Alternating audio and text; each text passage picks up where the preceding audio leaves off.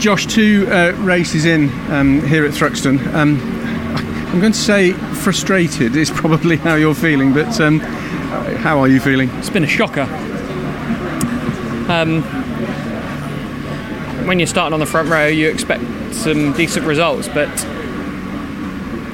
yeah, no matter how much you try to avoid contact, sometimes it happens. Um, and we got knocked off in race one. A lot of damage to the car, um, to the suspension and steering. So had to put it back together again, straighten it all out, go again in race two, starting from wherever I was, P13. Um, just chip it away slowly, trying to move forwards. But it's, I mean, all the cars are so close now that you know you don't really see huge strides forward in race. I mean, I mean, five places was a pretty good run, um, you know, in that one. But yeah, I mean, we're just. Uh, it, it seems like a very long time ago when we were ra- racking up the double wins and fastest laps and, And the ice creams.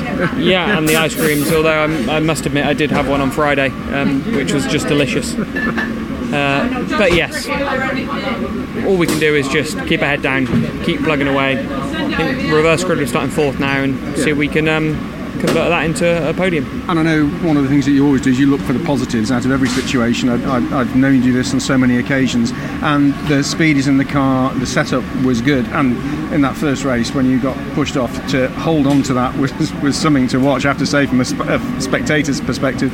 I mean, yeah, obviously, if we can't be winning races and gathering championship points, we at least want to be putting on a good show. So, um, yeah, the, the car is phenomenal, and you know, it's just a shame that that's not always everything. Um, you know, I think we know how good the car is around here. We know we know what we've struggled with in previous meetings, and you know, hopefully it's coming back to us now.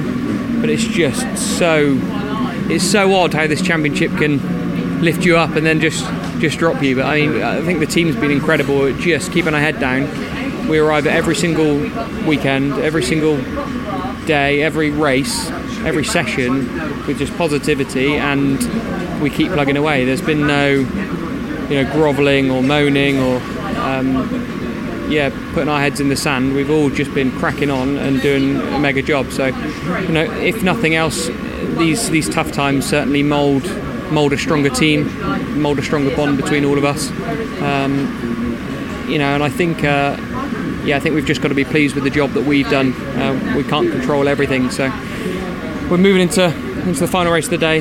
Say, starting P4, and I think it's about time we brought some silverware home today. I was going to say the, the draw, uh, the, the grid, the reverse grid, grid draw, which puts you up to P4. Maybe that's a little drip of luck coming into the Josh Cook pot.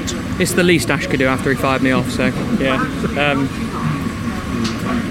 you know, it's, it's P4, but you know, we started P2 at the beginning of the day and ended up way back. So uh, the important thing is keeping out of trouble. I'm hoping it's not just going to be a normal race three touring car, um, gloves off race. It's going to be, hopefully, we can just get a good start, settle in, try and pick off the rear wheel drive cars early, and sail home into the sunset and take a win. That's the plan.